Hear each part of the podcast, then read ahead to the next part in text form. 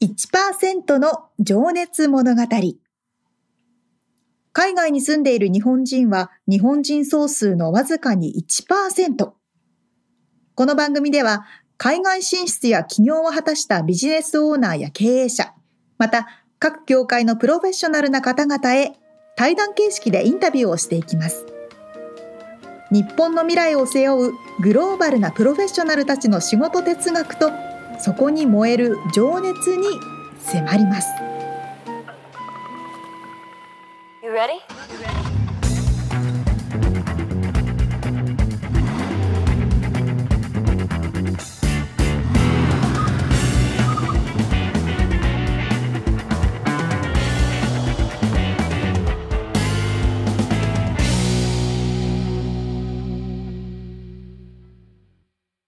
こんにちは。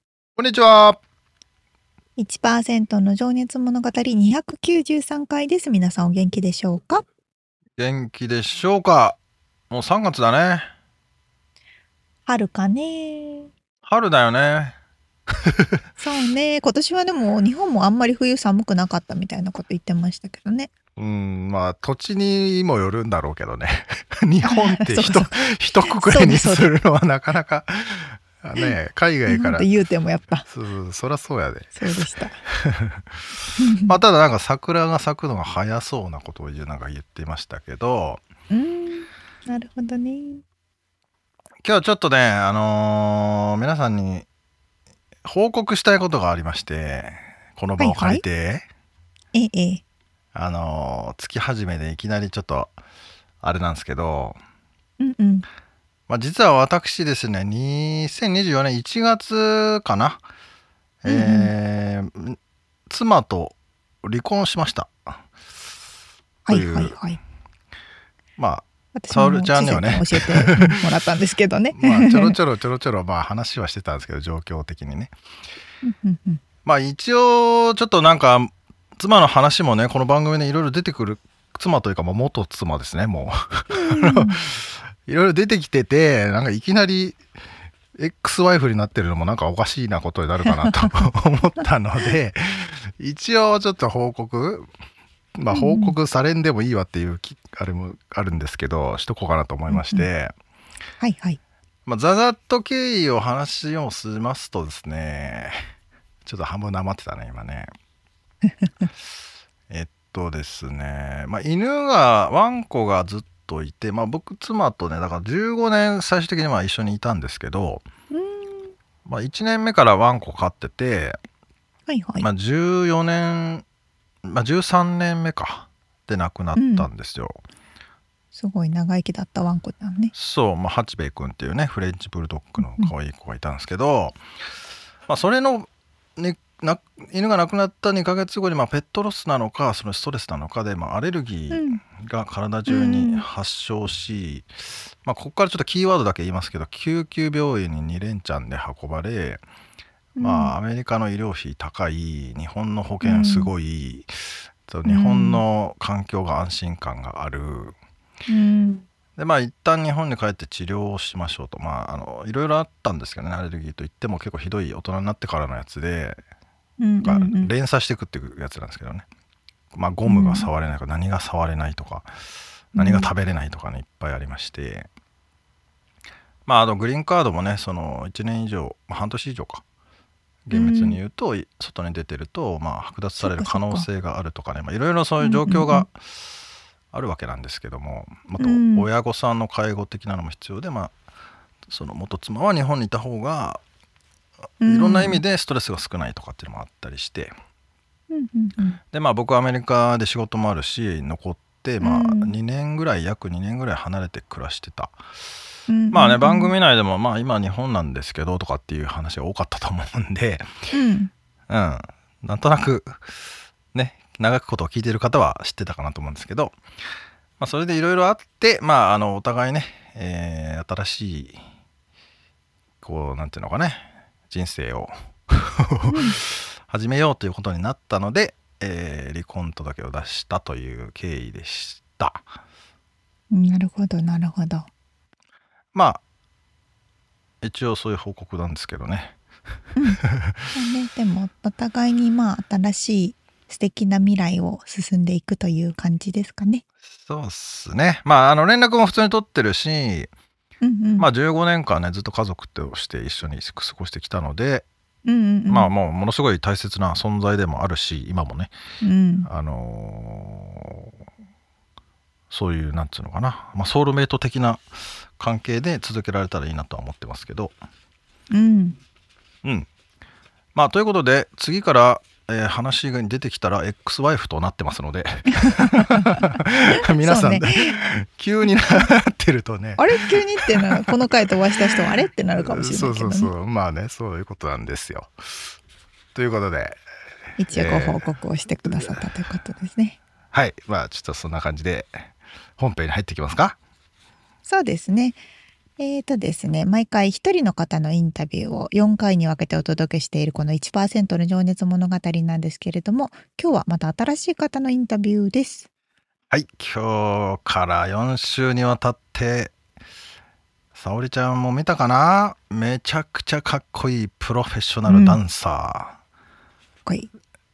ダンサーの愛始末さんにえー、まあこうちょっと先にちょろっと言うともうどんだけすげえかっつうのは、まあ、ビヨンセマドンナ、うん、えー、ケイティ・ペリーファレル・ウィリアムスなど、はい、トップアーティストのワールドツアーに参加した経験を持つ。これだけでもすげえんですけど最近はモデルとしても、えー、活躍していらっしゃってコーチ、うんうんうん、ラグボーンケンゾー・ギャップアバクロンビートミー・フィルフィガー。わおセレブっすよね、もう。ですよね。そうそうそう。いや、でもそうじゃんそうなんじゃない？ね、入ってるかな？うん。うん。という感じの、えー、めちゃめちゃ綺麗な方なんですけどね。話を聞いております。では、早速1回目を聞いていただきましょう。はい。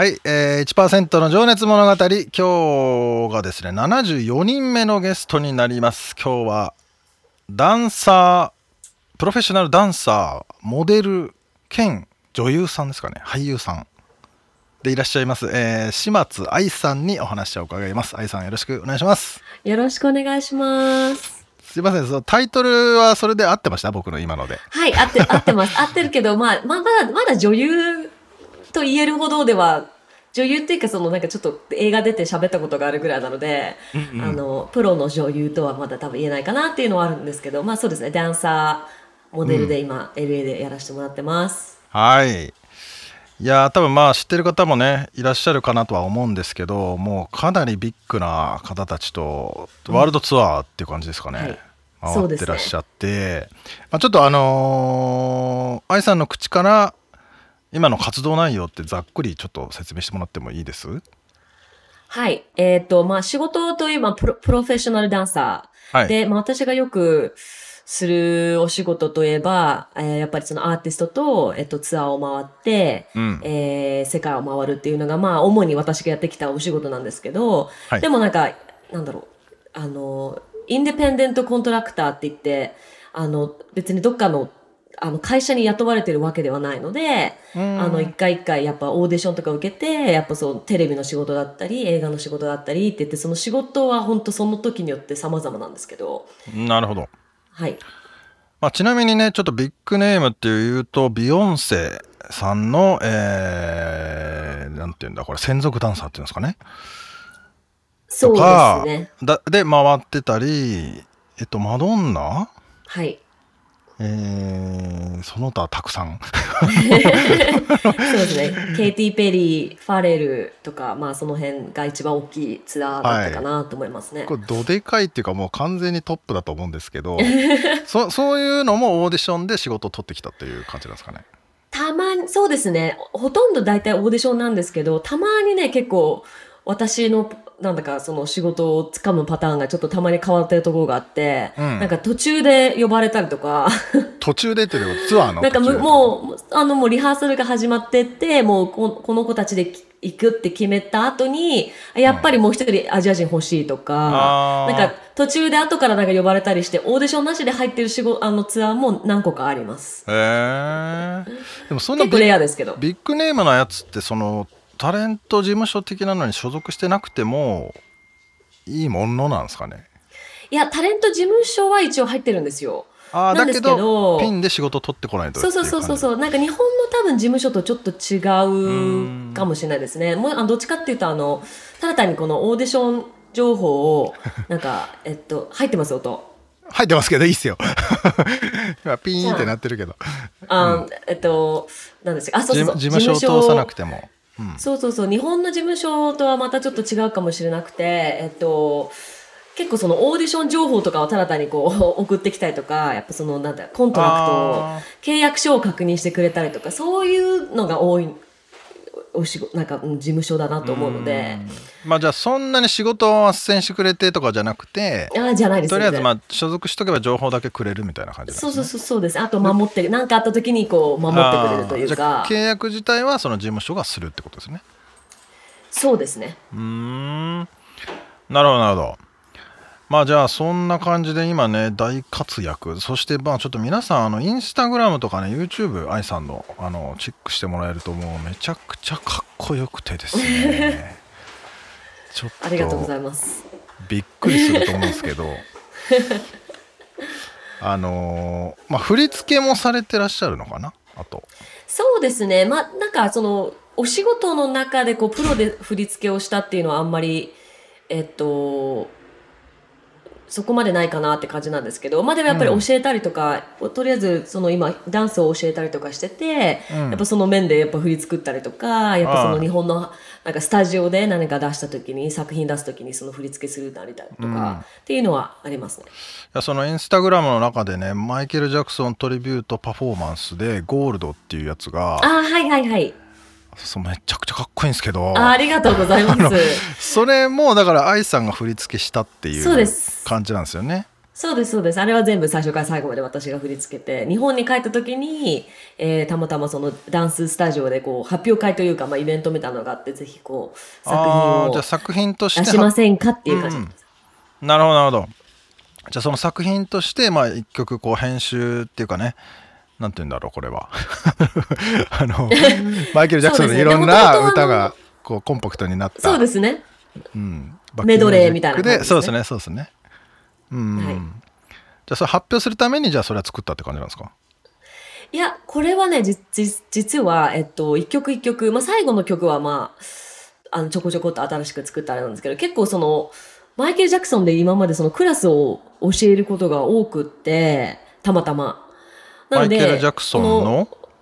曲で曲でってことね。ああそういうことね。はい。うんうんうん。なのでもともとそのクラスのために作った振りを昔からのやつを集めて見たら実は4曲ぐらいマイケル・ジャクソンのあれやつがあったっていうことに気づきじゃあこれを全部まとめてやったらまあ5分ぐらいいい感じに5分ぐらいになるんじゃないかと思って。そうです。そっかこれはねぜひ見てほしいです皆さん。めちゃめちゃかっこいいです。あありがとうございます。パワフル嬉しいです。はい。まあそれでダンサーとしても活躍されて、まあ、さっきちょろっと女優としてもね活躍し始めた感じだと思うんですけど、はい。まあ、プラスモデルさんとしても今ね活躍されてるっていうことで、まあ、これもコーチラグボーンケンゾーギャップアバクロンビーとかちょっとまたでかいね名前が出てきてますけど。これもどれぐらいもうキャリアとしては？そうですね。一番最初にやった大きいキャンペーンがトミー・ヒルフィガーっていうブランドのやつであれがね、はい、2018年とかかな。じゃあそこまで昔じゃないですね？最近。そうです。あ全然結構最近の方ですかね。うんうんそれはじゃあそのなんて言うんだろう。CM に出てみたりとかなんて言うんだろう。そうですね。あとキャンペーン広告。うん、うん、そうですね。起用されてらっしゃるってことですよね、うん、あれはなんか時計のやつは何でしたっけ？ああれはね Watches of Switzerland っていう時計のブランドというよりは時計の会社であそこでロレックスとかオメガとかっていうのをこうなん、なんていうんですかね、そういう会社って、こう、まあ、セレクトショップ的な、あれか、ね、ホホデンキーっていうのはありますけど、じゃあ時計を、いろんな時計を紹介してるってことですね。そうですね、そこで売ってるっていう感じなので、はい、それも最近、それが一番最近の広告やらせていただいたやつですかね。いやー、素敵ですよね。まあっていうここでね声で喋ってるより多分画像とかで映像で見た方が皆さん分かりやすいと思うんですけど、ね、はい、まあ、そんな感じで活躍を今ねロサンゼルスを拠点にされてらっしゃるっつうことでちょっと生活スタイルですかね、うん、仕事の仕方っていうのをちょっと聞いてってもいいですかまあ多分なんていうの？こう月曜から金曜何時から何時までっていう働き方ではないですよね。全然違いますね。どんな感じなんですか？もうどっちかっていうともうダンサーのこの世界って本当何があるかわからないっていうのが毎日かなっていう感じですね簡単に言ってしまうと。もう本当に明日明日来れるとかっていう仕事もあるし。えっと、今日の6時までに、あの、ビデオ、なんだろう、サブミッションみたいな、オーディションみたいなの送ってとか、本当日によって何があるかわからないっていうのが、ダンサーの現状かなっていうのはあります。なんで、やっぱツアーとかに行ってしまうと、もうざっくりスケジュールが決まって、だいたい毎日同じような感じになってくるんですけど、やっぱりこの LA に住んでて、LA にいる間だと本当毎日、違うのでそうですね。もう本当何もない日もあればそうなんだ。急になんかいきなり忙しくなったりとか 結構すごいですよ。波が。まあそれって収入的なものもやっぱり波があるわけですか？あありますあります。ありますあります本当に。あとで特に最近なんかあの何でしたっけ？あのサグユニオンがストライキを起こして、ね、映画とかが、うん、うんうんやっぱそういうのもね、女優とかじゃなくても、俳優さんとかじゃなくても、ダンサーとかにもかかってくることなので、そうなんだ。ちょうど私はラッキーなことにずっとその間ツアーに行ってたので、いなかったんですけど、いやー、大変だったと思いますよ、やっぱりみんな。か。まあでもそっか、でもアーティストといえど、その印税的なものはないのかな？印税って residual ですか？まあ、あの、なんて言うんだろう。ダンサーとか、えー、ダンサーじゃないわ。そのシンガーとかだったらそのまあその、えー、 Apple Music で何回かかりましたとか、うん、カラオケで何回かかったから入りますよみたいなのあるじゃないですか。ありますあります。あそれはダンサーでもあるんですね。うん。コマーシャルとかテレビとか映画とかやっぱ顔が映ってるところは流れれば流れる分だけ入ってきますおえー、なるほどそれは羨ましい。そうなんですよね。なんだ、パッシブインカムっていうんですか、その。そうですよね。そうなんですよ。それがやっぱり一番、そうそうそうそう。そこが一番やっぱり、欲しい、ね、美味しいですよね。まあでもじゃあ、その、もともとはダンサー一本というか感じだったけど、そのモデルをやり、女優をやりっていうのは、その愛さんの、こうなんだろう、あの、意思で広げていってるって感じなんですか？それとも、オファーが入ってきたから。いや、そう、どっちかっていうとそうですね。もうキャンペーンもまさか自分がこんだけいろいろやる、やるとは全く思ってなかったから、本当直接、あの、オファーが来たのもキャンペーンもそうだし、映画も実際あれは、ミュージカル映画だったんで、本当はダンサーとして雇われてるんですよ。でそれがメインでやってるんですけど、はいはい、そしたらなんか、なんか急にダンサーの中でオーディションして、何人かこう、セリフを上げたいっていうふうになって、なので急にその、そのもう決まったダンサーの中でさらにキャスティングして何人かこうセリフをいただいたっていう感じだったんで、うん、じゃあちょっと喋ってみるって感じでもう現場でそうそうそうなんですよ。女優になっちゃったんだ。そうなんですよ。だからなんかねなんかね自分でもびっくりだったんですけどでも私が出たその映画は、えっと、日本語で喋ってほしいということだったんで、うんあそれもなんかねインスタグラム出てましたね。はい。そうです。なるほど。まあじゃあそんな感じで まあ日々こう結構あれですね忙しく、えー、まああと愛犬のココちゃんっていうのがいらっしゃるのかな？はい。います。ちょっとおばあちゃんですけど。うんちょっとさっき鳴き声がちょろっと聞こえてたんだけど。え何歳ですかちなみに？いやーもう11ぐらいなのかなあのやっぱり。アダプションあのレスキューした子なんでそっかそっか、えっと、何歳っていうのがちょっとやっぱりわからないんですけどあの想像、ね、予想獣医さんが予想した年齢っていう感じなのでまあでも多分10は絶対いってると思います。多分10歳か11ぐらいだと思います今。うちのワンコは14歳で亡くなったんですけどもまだ元気そうですよねでも。いや、まだまだ、うん。うん、だからそう、わかんないんですよね、本当に。だ本当たまに、おばあちゃんだなって思う時もあれば、急にすごいはしゃぎ出す時もあるから、何歳なのっていう、実際っていうのはあります。まあ。え、でもそのツアーに行く時とかはどうしてるんですか？いや、大体その、まあ、私の旦那さんも、えっと、一応エンターテインメントで働いてる人なんですけど、はい。えっと、ツアーに、私がツアーに行ってる時は、まあ、旦那さんが面倒見てるか、彼もどこかに行かなきゃいけない時は、そのシッター、あの、ドッグシッターみたいな人がいて、うん、その人に、まあ、預かってもらってるっていう感じですね。そっかそっか。まあ、じゃあ普段は、忙しい中癒してくれてるわけですね。そうですね。じゃあちょっとね、質問をちょっと皆さんしてるんですけど、今、愛さんが一番注力してること、フォーカスしてることってなんか、まあ、マイブーム的なものってなんか、ダンスじゃなくてもいいんですけど、あったりします？そうですね。結構ね、今最近ね、マーシャルアーツを始めて。おおでも本当に始めたばっかなんですけど、結構、お楽しいぞってちょっと思ってきてるんで。マーシャルアーツでもその総合っていうか、なんかいろんな格格闘技？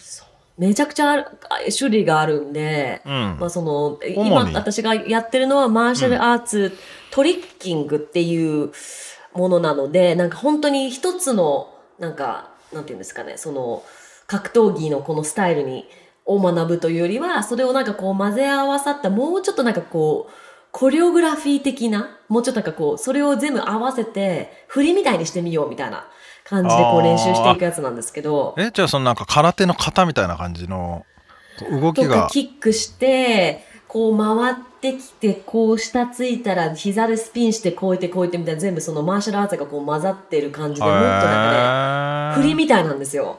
ああダンスみたいな感じちょっとそんな感じなんですよ。ねそれを最初からこうあの基礎のこのキックとかそのジャンプしてキックしたりとかっていうのをこうつなげていって最終的にそのなんか映画とかでよく見るようなそのファイティングシーンの型になるみたいな感じのをちょっと一つずつ習ってってもうでも本当でもパフォーマンスだなって思いますどっちかっていうとね。へえそれってはじゃあまあ戦うっていうことよりもそのパフォーマンスのために学んでるって感じなんですか？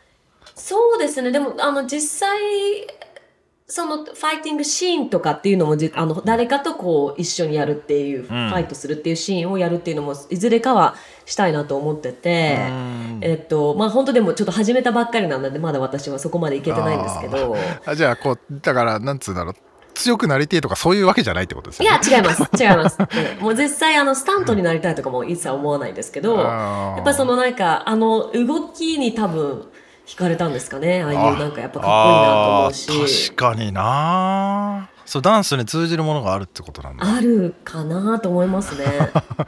まあでもね、一番効率的なパンチをするにもね、あの、速い、軌道でパンチするでしょうし一番パワーがね、うんうん、インパクトがあるところで打つっていうのはね、うん、あるでしょうしね、まあ、それは美しいんでしょうねきっとね。うん、そうですね。なんか本当なんかなんか誰かに襲われた時のためというよりは 何かどこかで役に立てばいいなっていう、例えば映画とかなんかあった時のためにじゃあパフォーマンスの幅を広げるっていうところが目的ですね。そうですね。はいなんかでもきっかけはあったんですか？なんかそれ。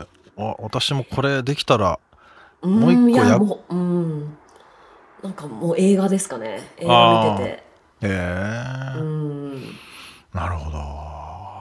面白い。まあでもなんかそれってダンスの中の振り付けにも今度逆に生かされてきたりするかもしれないですよねいや、ありえますよね、全然。ね、面白そうね、なんかね、ここでちょっと飛んでみようとかね。蹴り入れとこうとかね。ちょっとここで、うん、回し蹴りしてみるかみたいなとか出てくるかもしれないですか、ね。回し蹴りはあっても全然かっこいいけどね。そう見せ方によってはね、全然、あの、うん、本当にダンスのパフォーマンスみたいに見せることができるんだろうなと思いますね。うんなるほど。じゃあちょっともう一個皆さんに僕聞いてるのがね、あの、情報収集の方法っていう感じなんですけど、まあその仕事にしても、まあニュース見るにしても、まあ、触れるメディアってどういうところが主ですかっていう。うん、メディアはもうかダントツインスタグラムですかね。ああ。それは他のダンサーとかパフォーマーのやつを見てあこういうことやってんだ今とか。うんうんうんうん。そうですね、うん、誰がどの仕事してて今誰がこういうことしててっていう情報収集はもうほとんどインスタグラムかな。そうですね。なんかでもこの振り付けにしても新しいものをクリエイトするわけですよね。今まあもちろん今までにあった基礎的なものはあると思うんですけど、うん、こういう動き誰もしてねえだろみたいなのを作っていく時の、そのインスピレーションみたいなのってもうそういうとこから拾ってくるんですかね？そういや自分が何かをクリエイトする時はもう自分の思うようにっていう感じですかね。誰かのものを見ちゃうと多分うんねに影響され影響されるのも嫌なので自分で何かを作る時っていうのも本当に自分のそのフィーリングで感じる曲とかで自分の思うように、その今まで自分が例えばね、トレーニングしてきたものとかを多分活かして、多分そういうのがつながって自分のスタイルになってると思うんですけど、そういう面では別に、なんだろう、情報をね、どこから、どこからか集めてくるっていうことはしないですかね。どっちかっていうと、なんだろう、例えばじゃあ、あ、今年このアーティストがツアー行くから多分オーディションあるなとか、うん、そういう仕事とかそういうのではやっぱりインスタグラムが一番強いかなと思いますね。うん。まあ、発信もインスタグラムそうですね。一番多いですか？うん、多いですね。まあ、一応ね、YouTube、TikTok ありますけど、TikTok はやっぱちょっとあんまりまた、まだちょっとついていけないというか、ちょっともうそんなにいろいろソーシャルメディアのプラットフォームできないわっていう感じなんですけど、メインはインスタグラムですかね。なるほどですね。まあじゃあ、でもダンスに関して言うと一番時間使ってんのってどこですか？練習ですか？ダンス、そうですね。練習、練習とかってしない、ね、しないの？どういう？練習っていうか、まあ、誰かのクラスを受けに行ってトレーニングするとかっていうのはありますけど、やっぱそれも私も昔ほどもう、あんまりやらない感じなので、どっちかっていうと、その自分が今週2でクラスを教えなきゃいけないので、それのために振りを作ったりとかっていうの時間がまあ、あとは仕事入っちゃうともう本当1日8時間とかリハーサルとかなってくるので。ああそうかそうかそうかってなると結構ねもう毎日8時間とか結構怒涛になってきたりするんですけど。ええー、うん。体力いりそうっすね。いや本当なんですよ。え筋トレっていうかジムってことは行ったりもするんですか？あしますします。あでも、うん、どっちかっていうと怪我予防重視かなって感じで、そのなんかこう筋肉つけるぞっていう感じよりは、もうちょっとこう、なんだろう。ああ、その壊さないようにってことね。そう、そうですね。いや、もうマジでね、ダンスしてる人、僕、全然僕ちなみにダンスできないんですけど、まあ、あの、体がカチカチで。いや、あの、どっかぶっ壊れそうな感じで見えちゃうんですけどね。特に激しく動いてると。いや全然。だまあ、絶対、つきものですよね。やっぱアスリートと一緒かなと思います。やっぱりここまで体使ってると。ねまあ、みんな絶対1回2回はありますよ、やっぱ怪我は。うん、なんかグリって変な違う方向に曲がっちゃいそうだもんね。うん、関節が。ねえ、いや、そうなんですよ。動きしてるじゃないですか。まあ、それもまあスキルなんだよな。まあ、あとなんか変なね、すごい反ったりとかして、腰動きみたいなね。え、それ怪我もあるんですか？経験は。ありますあります。まあ、そうですね。もう昔から、まあちょっと捻挫はちょっと癖多分持ってると思いますね。捻挫は何回かやってて、あと首首がもう全く右、左動かなくなったりとかっていうのはあります、何回か。え、それはなぜ？使いすぎ？いや、いや、多分ここの筋がおかしくなってる、うんうんうん、とかで、で、一回ね、一回やるとね、なんかね、癖になるんですよね。そこが癖になるんですよ。いやわかります。そうそうそう、そうなんですよ。うん、まあ、僕もダンスはできないけどサーフィンが大好きでサーフィンしてるんですけどなんか首はね最近ちょっと癖になってますね。また首痛めたみたいな。サーフィンも結構あれねあれも結構体使いますよね。使いますね。なんか変なふうに動いてんでしょうねきっと、うん、自然じゃない形で、いやサーフィンこそ私バランスとかすごいなと思いますけどね見てて。いやーねいやどうなんでしょう。まあでも体幹っていうかその全体の筋肉で言ったらでもダンスの方がね多分いろんなあらゆる筋肉使ってると思うんで。ああ確かに確かに確かに、うん、体全体で表現じゃないですか、うんうんうん、そうですね、うん、いやちょっとじゃあちょっとそろそろね次のセクション入っていきますね。はい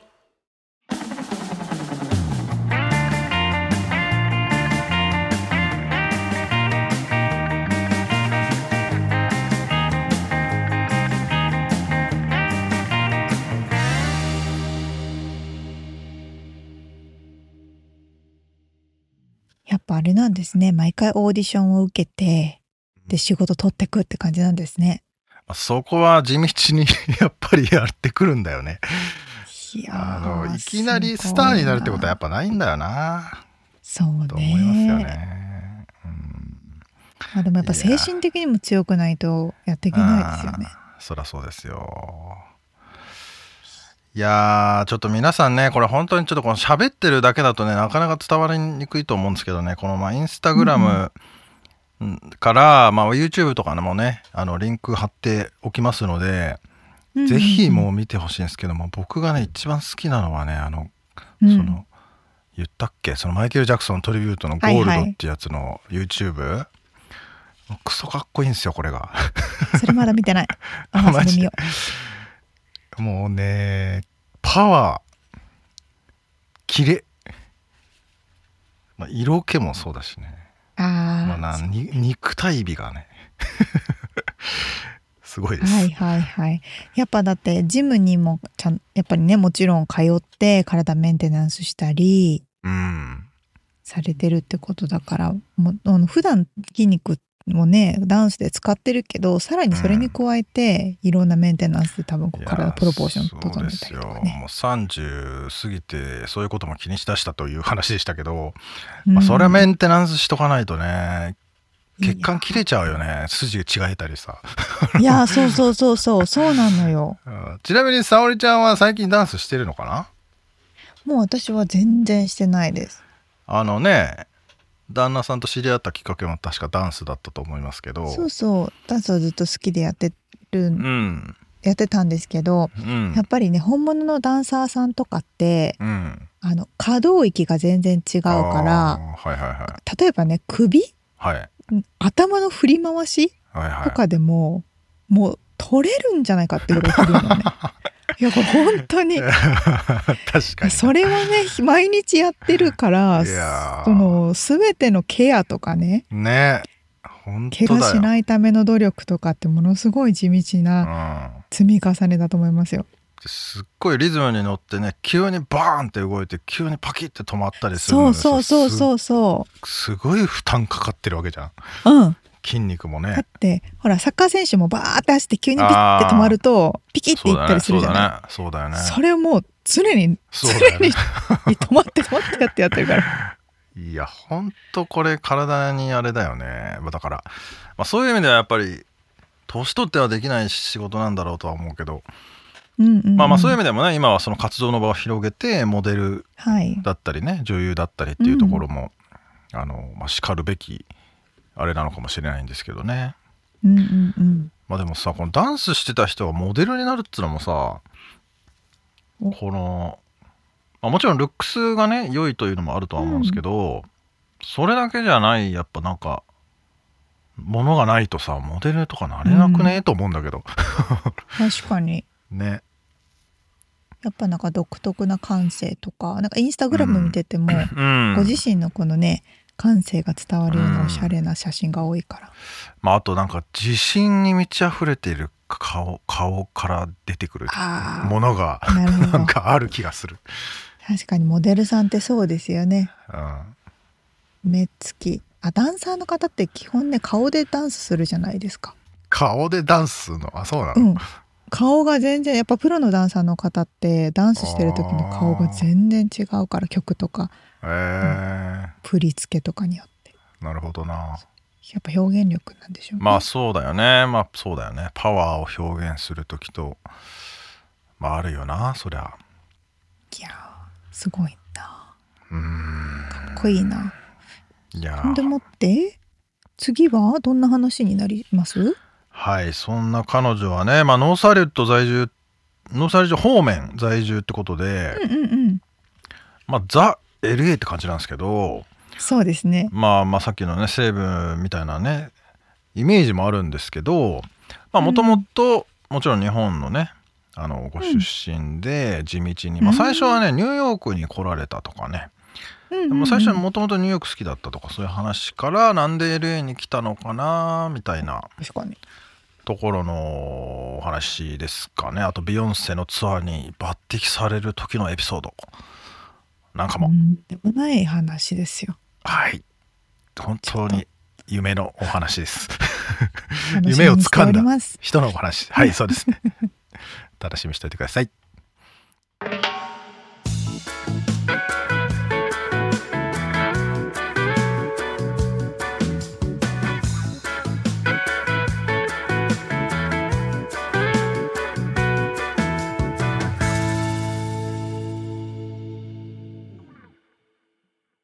はい、えー、ということでですね、リアルアメリカ情報ではなく、えー、今回はアメスポですね、アメスポのコーナー。前回ですね、先週、丸目さん、パトリック丸目さんのね、ロサンゼルス一のスポーツオタクこと、パトリック丸目さんの紹介をさせていただいて、えー、ラスベガスのスーパーボールの話、あと大谷翔平選手、山本選手の動向を少しお話しさせてもらって、います。で、今回はそのドジャース、えー、LA ドジャースの観戦チケットに関してざっくばらんにお話を聞いてますので、お楽しみください。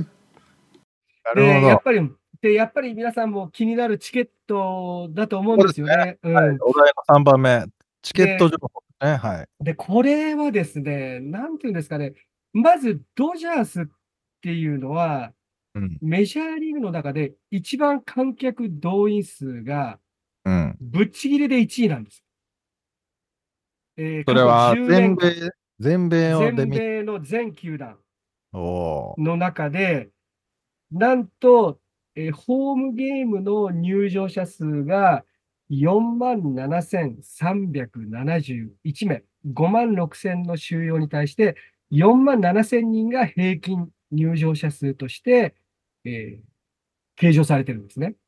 ほぼ埋まってるよってことですね。ほぼ埋まってるってことですね。うんうん、で、年間の、あの、ホームゲーム、うん、これもですね、もう400万人に近い387万人の、これもぶっちぎりなんですよ。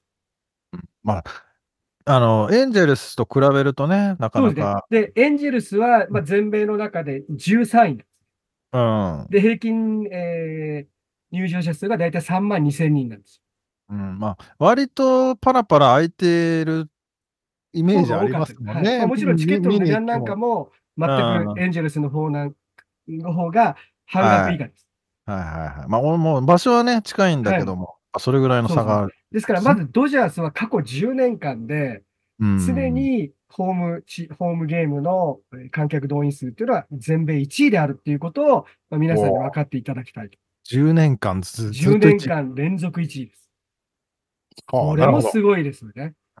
で、なおかつ、その4万7千平均入ってる中の約3万席弱が年間で契約をされてると。3分の1がもうシーズンチケットが取られているということですね。はいうん、で、そのシーズンチケットをやっぱり大谷選手が1試合でも見たいですから、はい、みんな欲しいと思う。今だ、まあ、今買えるのって思ってる方もいると思うんですけども、まだ遅くないです。うん、なるほど。ロジャースに連絡をして、アポイントメントを取ってください。買えますよと。まだ。はい。まだ買えます。シーズンチケットが買えるってことですね。はい、ただ、そのね、ネット裏の一番前とか、ベンチ裏の一番前とか、そういった席はもちろんないですけども、内野席であれば買える可能性は高いです。うん、で、これがですね、12月の9日に、えー、ツイッターで大谷選手がドジャースにお世話になりますって言った、その瞬間から、ドジャースへの問い合わせ、うん、年間席を買いたいという問い合わせが3000件あったそうです。うん、ってことは3000件はもう売れてるってことなまあ、全員がね、買うわけじゃないですけども、問い合わせですね。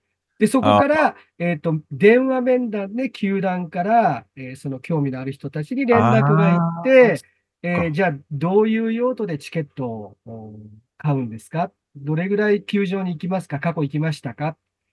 じゃあ、予算はどれぐらいですかっていうのを電話で面接をして、じゃあ、うん、あなたが欲しがってるような席は大体年間で、えー、1席、えー、400万円ぐらいですよ。2席で800万円ですけど、あの、買えますか？っていうことで買えるっていう返事をした場した人に対して、じゃあ球場に来てくださいと。実際に席を見ながら、えー、ご案内しますよ。年間席を買えばこういう、えー、メリットがありますよっていうのを決めるんで、そこで初めて、えー、どのような席が空いてるかっていうのがわかるんですね。あ、それまではじゃあ公開されてないってことですね、逆に。そうです。ですから電話とかで教えてくれる。オンラインでも買えないです。まあ、プラス、向こう側からも面接的なことをして、うん、あのちょっとこの人は適してないと思ったら、はい、N、NG を出すということです、うん、で、それで、えっ、と、やっぱり、あの、どんどんどんどんルールも変わるし、うん、えー、値段も上がっていってるんですよ、実は。12月15日、12月25日、1月、少しずつ料金が上がってるみたいです。相場がもう全体的に上がってってるってことですね。はいで、あとは、その、新しく言われたのは、旅行関係の人、私は旅行関係の仕事をしてて、日本から来るお客さんに対してそのチケットを販売して、えー、ツアーをやりたいと思いますって言うと、NG です。うん。やっぱり、その転売の、転売とみなされるっていう。じゃあ、住んでないとダメってことですか？基本まあ、住んでなきゃいけない。そうですね。住んでなくてもいいんですけど、要はまあ、自分が、もしくは自分の会社、自分が、えー、ああ、そうか。球場に行く。まあ、要するに他に転売しないっていうことですよね。うん。っていうことを、はい、に、はい。売っちゃいけないとは言わない。あ要はその公式。匂わせない方がいいってことそう、匂わせない方がいいですね。ああ、うんで、やっぱりそこ、それだけ人気のあるチームなんで、うん、で、あの、もう本当転売サイトを見れば、いろんなチケットたくさん出てますけど、やっぱり試合によっては内野席が300ドルで買える日もあれば、500ドルで買える日もあれば、で、それは当然、その年間で契約されてる方のね、あの3倍であり、10倍でありっていう値段がついてる試合もありますので、やっぱりそのあたりは、あの、それぞれがやっぱり、あの、十分に注意しなきゃいけないっていう。あの、年間チケットってちなみに個人としても買えると思うんですけど、会社としても買えたりはするんですよ、ね、もちろん買えるんですけども、大体、えっ、ー、と、1人4枚、4枚までとか2枚までとかっていうのは決まってます、ね。あ、はい、あ。それで、なんか、会社の、まあ、接待というか、それはもちろん OK です。エンターテインメントとしてそれをお客さんに渡すっていうのはありなんですよね。はいはい、だからそれをまあいろんな転売サイトで売ったりとかっていうのは基本的にはか、あのどうしてもえー、全試合打ったりすると、もう逆にそれは目立ちますので。まあ、おすすめは、はい、向こうはそれは推奨してないわけですもんね。そそうです、そうです。はい。それをしてほしくないとはっきり言われます。それちちなみにそれをしすると、剥奪というか、そのありますね。はい。実際に剥奪されてる人もいます。あそうなんですか。うんえー、要は今、あの、バーコードえっと、ボールパークアプリっていうアプリでバーコードを出して入場するわけなんですけども。携帯のね、スマホのアプリですね。はい。ですからそのアプリで、えー、最終的にこのチケットを持ってる人が誰が入ったかっていうのは全部もうわかるんですね。うんうんうん、だから登録をしてる E メールアドレスに球団からチケットが送られてくる。でそれを例えば友達の E メールアドレスに送る。うん、で、それが、えー、今度はじゃあその、えー、その方が転売してしまった。そうすると、転売先の第三者の全然、えー、しら記録に、あまり記録にないような、記録に残ってないようなところに、が入場してるっていう、それが、えー、80試合のホームゲームのうちの半分以上占めてたら、転売やとみなされます。なるほど、なるほど。うん、その辺は独自の多分、あの、調査の仕方があると思うんですけども、まあ、これは一つ気をつけなきゃいけないっていうことですね。年間席をお持ちの方は。わかりました。じゃあ、じゃあ、ちなみにその一般の人が買いたいっていうののチケットの入手方法に関しては、そうですね。まずは、次回にそうですね。また、はい。あの、次回ゆっくりご説明、裏技的な部分も含めて。うん。で、ちょっとあの、ちょっともう10分と言いながら、多分これ30分近く。ああ、そうですね。もう、あの、申し訳ないです。い やいやいや、編集の具合にもよるんですけど、ちょっとどういうふうにするかはまた、はい。あのー、こちらでちょっと編集させてもらいますが、そうですね。はい。次回はちょっとその一般の人が、まあ日本から買う場合とか、まあアメリカから買う場合とかね、はい。いろいろあると思うんで、あのー、ドジャースの観戦チケットの入手方法のちょっとまあ裏技的なものも含めてちょっと次回、はい。ちょっとまあ不定期なんで、丸目さんの時間が取れそうな時に、そうですね。わかりました。ただ、お知らせさせていただくという感じで。ただ、スーパーボールやばかったです。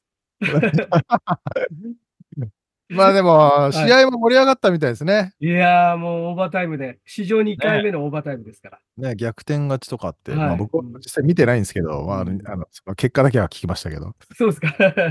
まあ、という感じで、えー、このね、ちょっとまあ番組のコーナーの一つとして、アメスポっていうことで一応名前つけて、はい。今後、まあバスケットボールやホッケー、ゴルフも含めて、はい、まあ野球はもちろん、えー、まあ、あとたまにエンターテインメントとかもね、まあ、ボクシングとかも話できたらいいなと思ってます。そうですね。はい、わかりました。どんなかわかんないけど、とりあえず始めてみましたってことで、はい、皆さんまたあの楽しみにしておいてください。はい。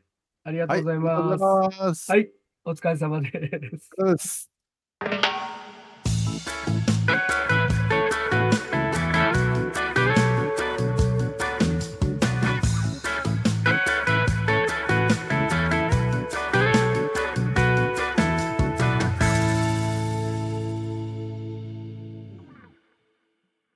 はい。ではではでは。締めのコーナーに行きます。質問。はい、質問。えー、沙織ちゃんはダンスショーって見たことありますか？っていう質問なんですけど。おー、はいはい。あっていうのがね、まあ俺はなんかそのバンドが好きだったから、バンドのショーはもう、うん、なんめちゃめちゃ見に行ったんですよ、こっち来てからね。うんうんうん。だけどやっぱり、そのダンスを見に行くっていう機会が考えたらあんまなくて、あ確かにね、まあ、誰かがメインで歌って周りでダンスしてるっていうようなものもそれほど俺はなんか体験がないなとか思いながらそういうのってまあただ愛さんのやつをやっぱ動画見てるとこれはダンスを見に行くっていうのもありだなと思って、うんそういうのってでも普通にあんあるんだろうけど沙織ちゃんはそういう経験ありますかっていう。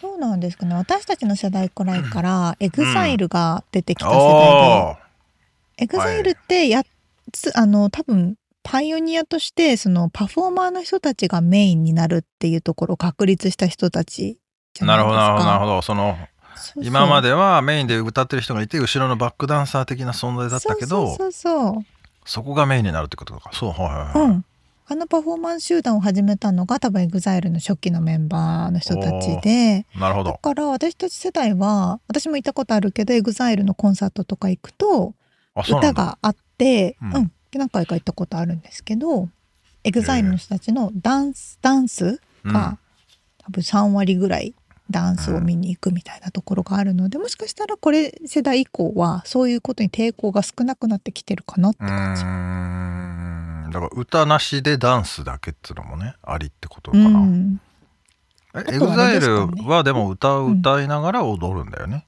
うん、そうそうメインボーカルの人たちは歌を歌うんですけどああそうかそうか歌上手な人がいるのとダンス上手な人たちがいるのか。そうそうそうそう。あとは。あ、でもあれもそうか、でも前に沙織ちゃんが言ったあの、キンプリとかもそういう感じか。まあ、あと、まあ、最近の若い人たちはそういう感じか。ね、ダンスはもっと身近なのかもしれないけど、うん、あの、ユニバーサル・スタジオとか行くと、ダンスショーってやってるんですよ。ダンスだけのショー。で、観客を巻き込んで一緒に舞台に上げて踊ったりとか。ああ。意外と、あ、意外とやってる。そうなんだね。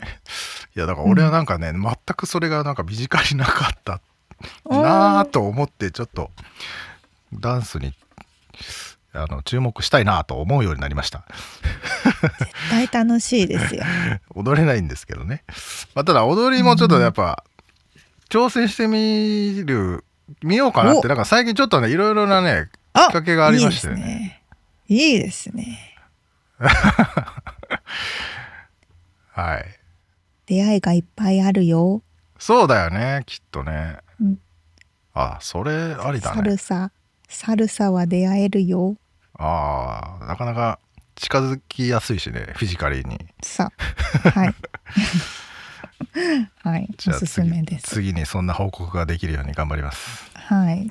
サルサ行ってきましたっていうのを話してください、はい、では締めますかね。はい。はい、えっ、ー、と、今日お届けしましたインタビューとリアルアメリカ情報のインフォメーションはブログに掲載しております。podcast.086.com、podcast.086.com、または1%の情熱物語で検索してみてください。1%の情熱物語は日本を飛び出し世界で挑戦していく人を応援します。ご家族、友達、同僚などへのご紹介大歓迎です。